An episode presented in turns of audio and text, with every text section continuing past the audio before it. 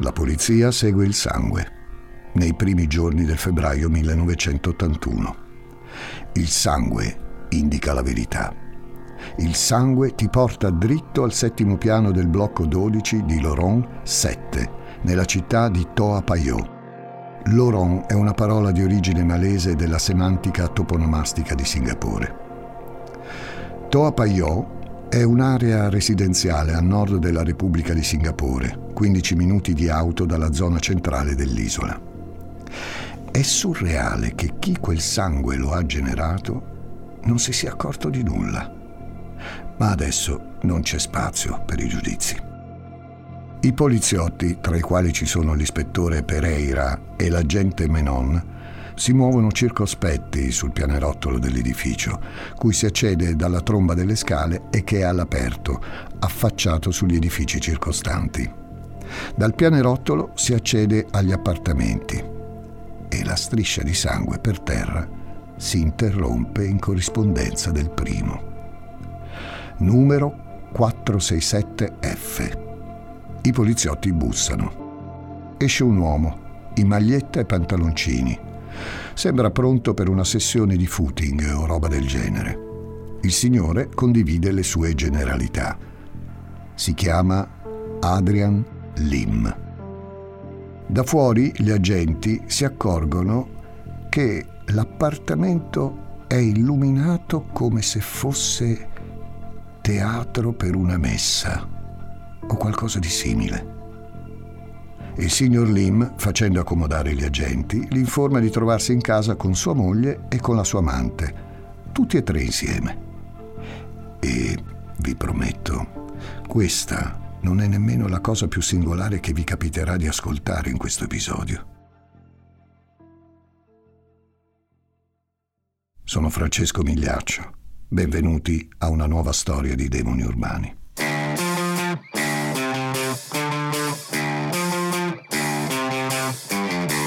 Gli ascoltabili presenta Demoni urbani, il lato oscuro delle città.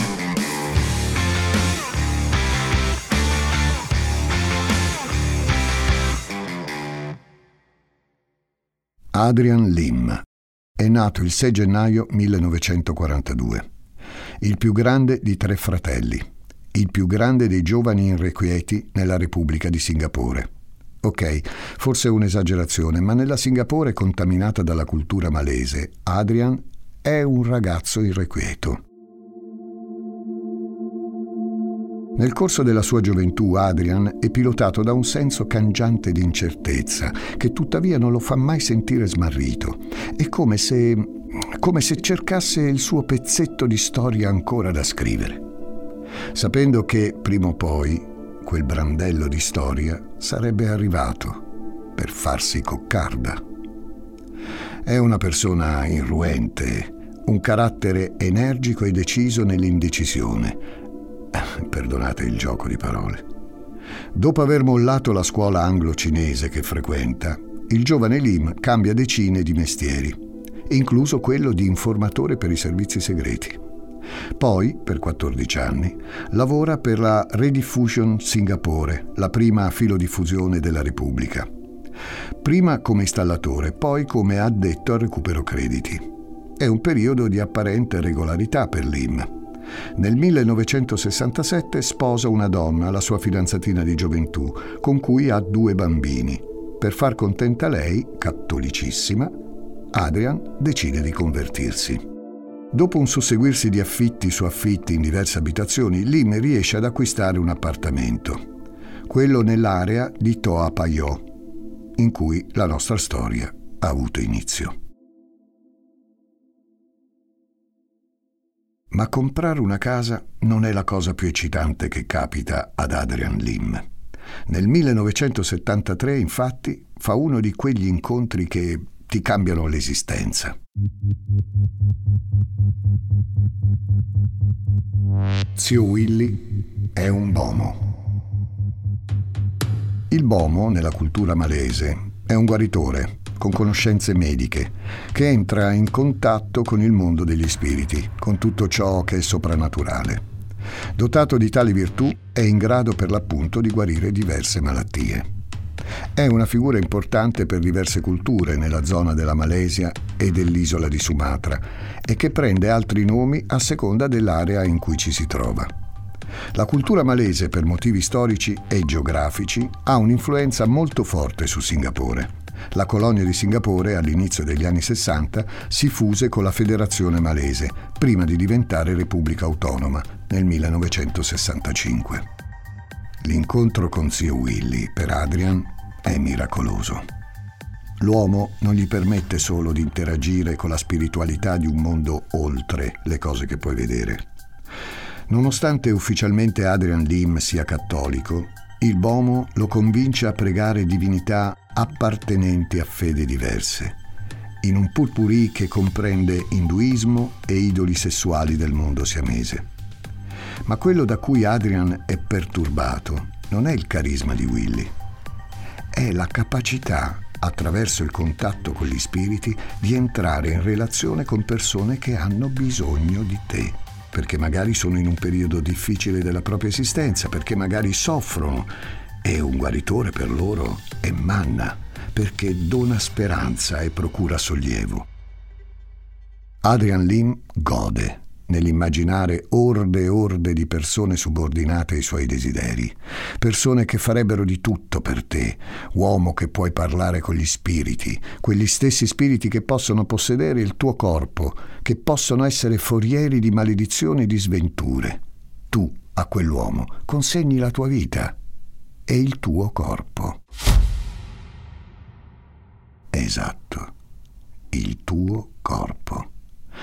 A metà degli anni 70, influenzato dai dettami di zio Willy, Adrian Lim si autoproclama medium con poteri di guaritore.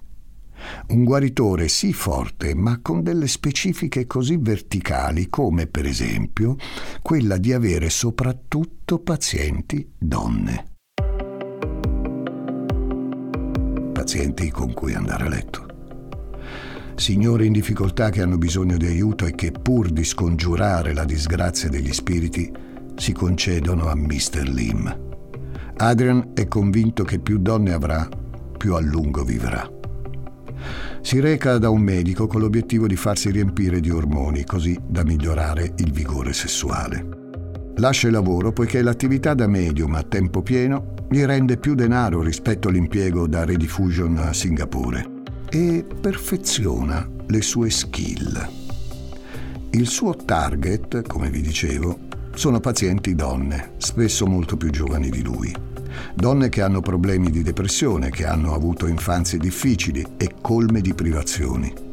Signore con scarsa istruzione, in una repubblica, quella di Singapore, che sta poco a poco costruendo la sua identità quella stessa Singapore che vi abbiamo raccontato in un altro episodio, Granchi per cena.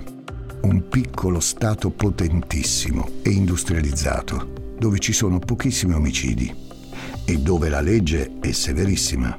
A Singapore la pena di morte è in vigore ancora oggi. Nei primi anni 90 è uno degli stati con maggiore frequenza di esecuzioni capitali. Oggi a Singapore puoi essere giustiziato, tra l'altro, anche per reati di droga. Ma torniamo alle donne in difficoltà. L'obiettivo di Lim è andarci a letto, ma soprattutto manipolarle, isolandole dalle famiglie, facendo sì che in tutto e per tutto dipendano dai suoi capricci, con la scusa degli spiriti, della magia nera, del soprannaturale. È così suadente e persuasivo Adrian che sembra quasi finisca per crederci pure lui.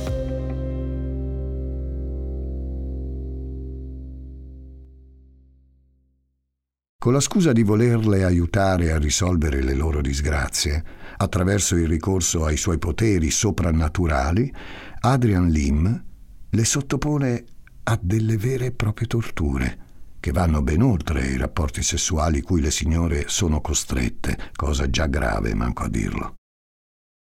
Electroshock. No, non come la canzone dei Mathieu Bazar. Oltre agli stupri, c'è l'elettroshock che cura il mal di testa, che caccia gli spiriti maligni. Dopo averle costrette a fare sesso, dopo averle picchiate, strappando loro i capelli. Dopo averne violato gli organi genitali con statuette dei suoi idoli religiosi del cuore, Adrian costringe le sue pazienti a entrare nella vasca da bagno e le sottopone a estenuanti pratiche di elettroshock.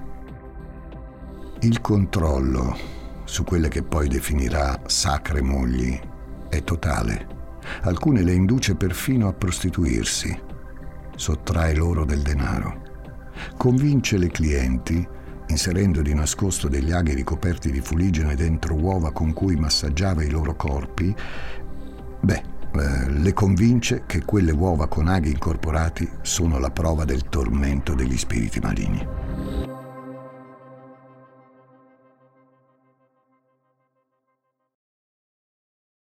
Nel 1974 Catherine Tan Mui Cho ha 20 anni, è giovanissima quando conosce Adrian Lim.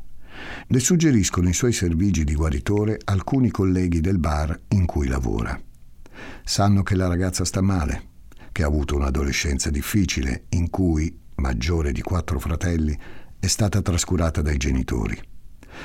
Ha da poco perso sua nonna, l'unico faro di calore e speranza in una vita che è stata discretamente dura con lei. Catherine Tan finisce nella rete di Adrian Lim, che nel 75 la convince a seguirlo nel suo appartamento. Nonostante lui sia sposato e in quella casa ci viva con moglie e figli. La moglie però non ci sta. Non ci crede al fatto che quella ragazza sia solo un'amica. Fa le valigie e scappa coi ragazzini. Adrian espone Catherine davanti agli altari che ha costruito in casa sua dedicati alle divinità cinesi e indiane che venera, e la elegge sua sacra moglie, per poi sposarla sul serio nel 1977. Catherine per Adrian fa di tutto. L'uomo la umilia in ogni modo possibile, facendone una via di mezzo tra un'ancella, un soldato e una serva.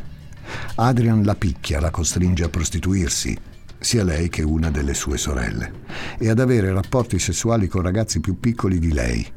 L'unico modo, le assicura, per assicurarsi la giovinezza eterna.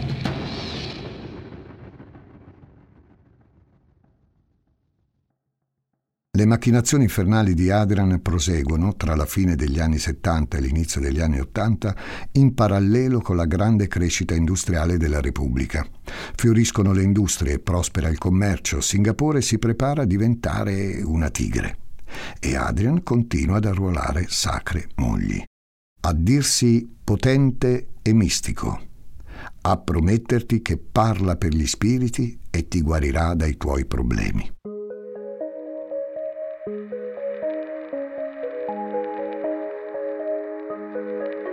Lo fa anche con un'operaia di 24 anni che si chiama Oe Kao Hong. Oe, che lavora per una multinazionale, ha avuto anche lei un'infanzia difficile. Terza di sei figli, a otto anni ha lasciato Singapore per la Malesia, dove è cresciuta con una zia. Poi è ritornata nel paese, dove ha sposato un saldatore di nome Benson Lo Engak Wa. Solo che le cose non vanno bene per Oe.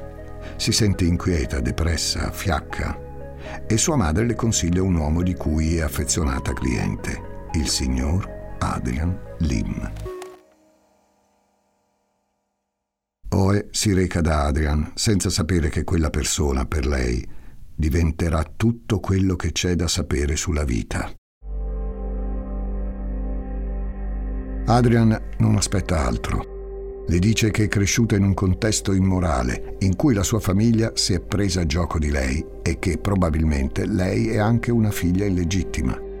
Le ripete che il marito è un inetto, la causa delle sue sventure, che la porterà a prostituirsi, che si deve allontanare dallo sposo e abbracciare il credo di Adrian, un credo che comprende vessazioni, elettroshock, dipendenze. Adrian la convince persino a bere le sue urine perché, con le menti manipolatrici, funziona così.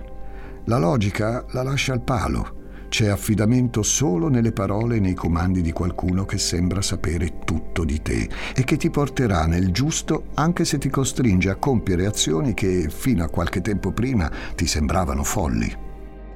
Oe, tre mesi dopo averlo conosciuto, si trasferisce in casa di Adrian e della sua seconda sposa, Catherine. Lim prende Oe Ka-hong e ne fa una sacra moglie. Oe vivrà con lui, ecco Catherine Tan Mui Cho.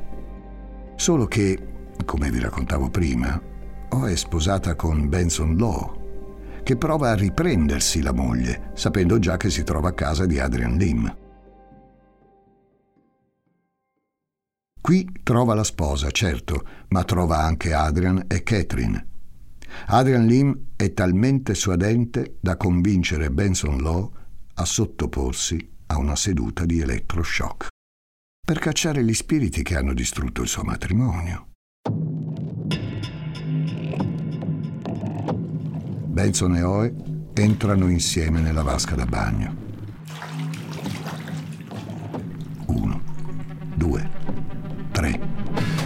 Scarica. Prodotta da Adrian. Le tempie di Benson e Oe ricevono l'elettricità tramite i fili che tornano fedeli da Adrian. I loro polsi sono legati, non possono muoversi. Un'altra scarica. Un'altra ancora, ancora, ancora. Benson Law, però, non è più in sé. Muore nella vasca da bagno di Adrian Lim. Ha 25 anni, davanti a sua moglie Oe, che adesso è la sacra moglie del suo assassino.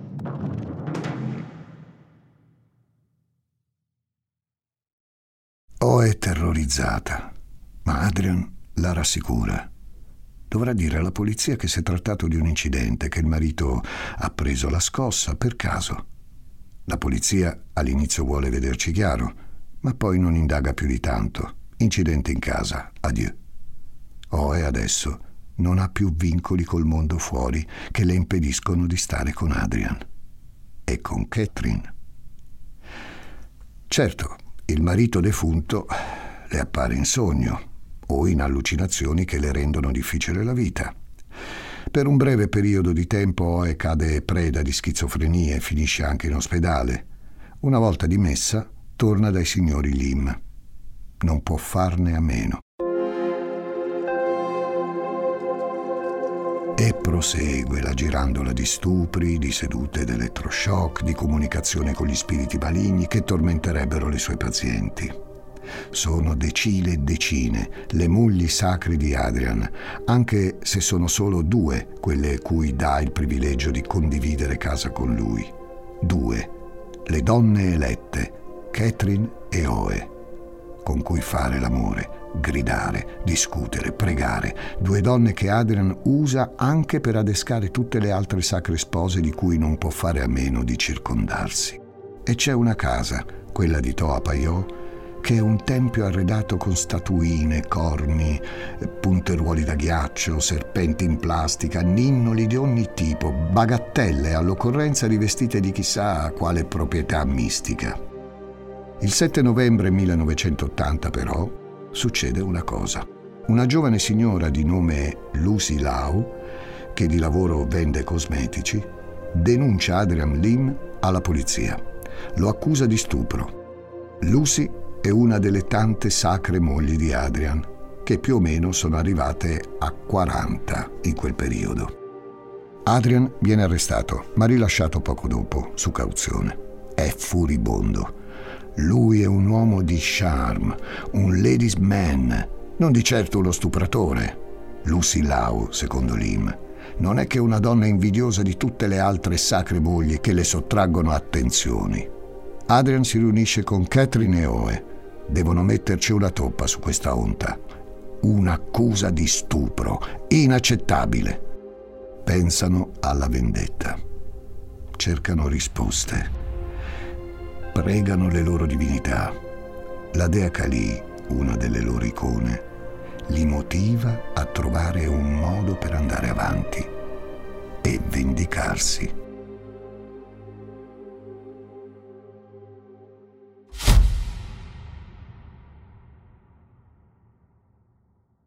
Il pesce è la parola in codice che Adrian consegna a Oe addetta a sequestrare una bambina. La creatura che, secondo Kali, Adrian deve uccidere insieme alle due sacre mogli.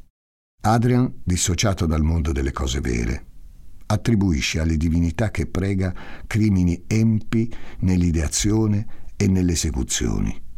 Sono follie atroci, purtroppo, pensate solo dal suo animo ormai fuori controllo. Catherine e Oe lo assecondano in tutto, subordinate al suo volere, mogli, ancelle, schiave. Per tre volte Oe sbaglia. La prima bambina che individua è indiana. Oe la porta in casa, la piccola ha dieci anni, ma Adrian è categorico. No, Kali è una dea indù. Non è il caso di uccidere una bimba indiana. La dea potrebbe adirarsi. La seconda bambina di origini cinesi viene scartata perché è troppo magra, secondo Lim. La terza invece rivela a Lim che un'amichetta l'ha vista allontanarsi con Oe. Troppo rischioso. Agnes Eng Siu Ok ha nove anni. Frequenta la scuola cinese per ragazze Holy Innocent. Il 24 gennaio 1981 aspetta una delle sue sorelle. Sta per finire una delle sue lezioni, torneranno a casa insieme. Agnes è la piccola di famiglia, l'ultima di nove fratelli. Oe la trova lì, all'ingresso della scuola. Adrian ha insistito, devi catturarla, quella bambina tiene il male dentro. E Oe la conduce in casa, dove il trio le dà da mangiare e da bere delle vivande intrise di sonniferi. Agnes sviene. Adrian abusa di lei. Le altre due donne guardano. Poi lui le taglia le dita della mano e tutti e tre bevono il suo sangue. Quando la bambina si sveglia, vuole andare in bagno. I tre la cerchiano.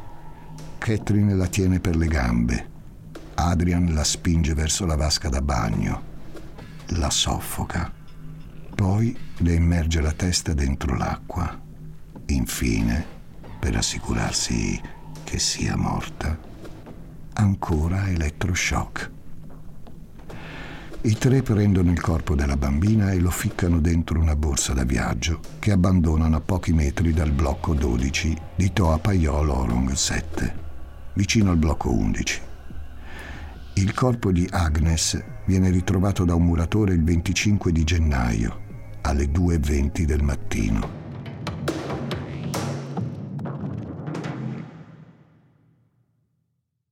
Una settimana dopo la morte della piccola Agnes, la mamma della bambina riceve una telefonata. Sente la voce di una donna. Massacrerò un'altra delle tue figlie. Ad Adrian però tutto questo non basta.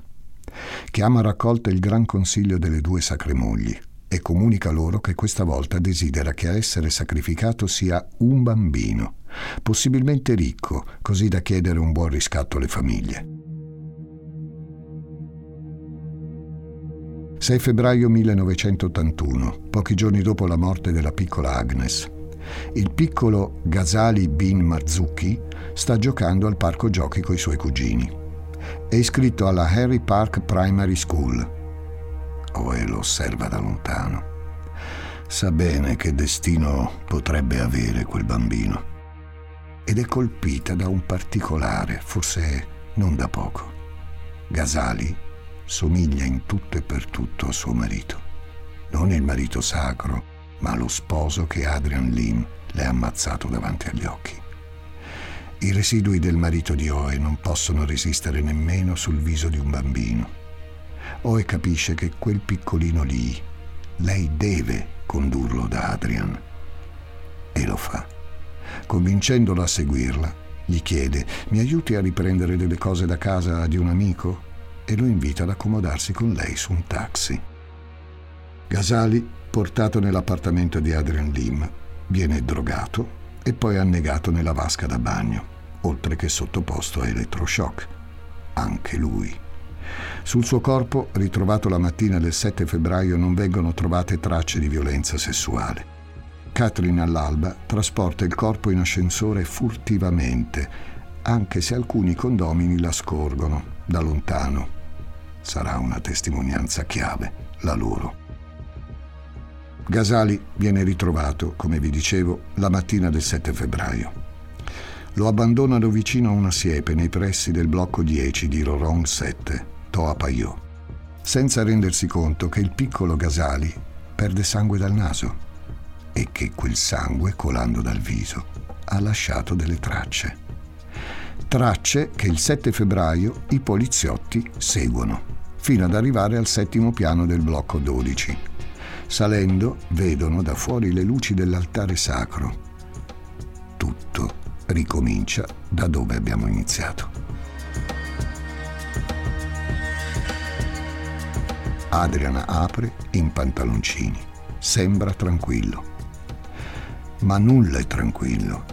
Gli agenti notano subito tracce di sangue in cucina, sul pavimento e sulle ante del frigo e sullo sfondo una casa che sembra un patchwork di fedi diverse, un tempio balzano pieno di corni, statuette, candele, crocifissi. Anche su alcuni di questi oggetti vi sono macchie di sangue. Gli agenti chiedono conto di quelle macchie, dopo che Adrian precisa che le signore che condividono casa con lui sono sua moglie e la sua amante. E tornando alle macchie risponde Ho trinciato del pollo, abbiamo festeggiato da poco, il capodanno cinese è appena finito e... ma le sue bugie ormai valgono poco. Sarà tanto bravo come manipolatore di anime, ma come assassino è più nell'area scappato di casa. Perché gli agenti in casa trovano degli appunti all'interno di un elenco telefonico, su cui sono segnati i nomi di Agnes e di Gasali. È quello che cercavano. Un episodio a parte meriterebbero le vicende processuali legate a quelli che sono definiti omicidi con rituale e che in realtà sono forse qualcosa di più articolato. Durante i dibattimenti emerge la volontà manipolatrice e mitomane di Adrian Lim, che non nega mai le sue colpe, ma che indiscutibilmente ha plagiato decine e decine di donne, incluse e soprattutto le signore che condividono casa con lui. Affiora tutto lo stato di schiavitù mentale e fisica di Catherine e Oe verso Adrian, la morte del marito di Oe, il ruolo delle donne come esche per attirare nuovi clienti. E infine la volontà precisa di uccidere due bambini per vendicarsi dell'affronto di Lucy, la moglie sacra che nel 1980 aveva denunciato Adrian accusandolo di stupro. Ci vogliono 41 giorni di processo ai giudici per stabilire quello che si vocifera già in tutta Singapore. Tutti i componenti del trio vengono condannati a morte. A poco servono le lotte delle difese, soprattutto di quelle di Oe. Secondo la sentenza, i tre erano perfettamente in controllo delle loro facoltà mentali quando hanno ucciso. Adrian viene definito così dalle sentenze. Cito deciso nei suoi obiettivi, paziente nella pianificazione e persuasivo nelle esecuzioni per soddisfare il suo potere personale e il suo piacere. Catherine viene definita astuta e malvagia, consapevole dei piani tremendi di Adrian. Con Oe sono più morbidi i giudizi. È una donna semplice, facilmente influenzabile. Sono morbidi i giudizi, ma non le condanne. Nel novembre del 1988 i tre vengono impiccati alla prigione Changi. È qui, all'alba del venerdì, che vengono eseguite le condanne a morte a Singapore. Sono Francesco Migliaccio. A presto.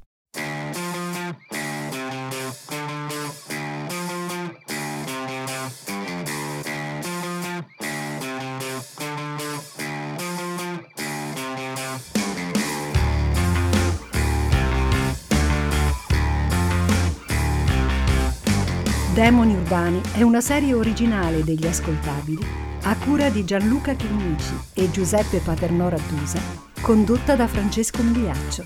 Questa puntata è stata scritta da Giuseppe Paternò Raddusa, editing e sound design di Francesco Campeotto e Alessandro Levrini, prodotto da Giacomo Zito e Ilaria Villani in esclusiva per Spotify.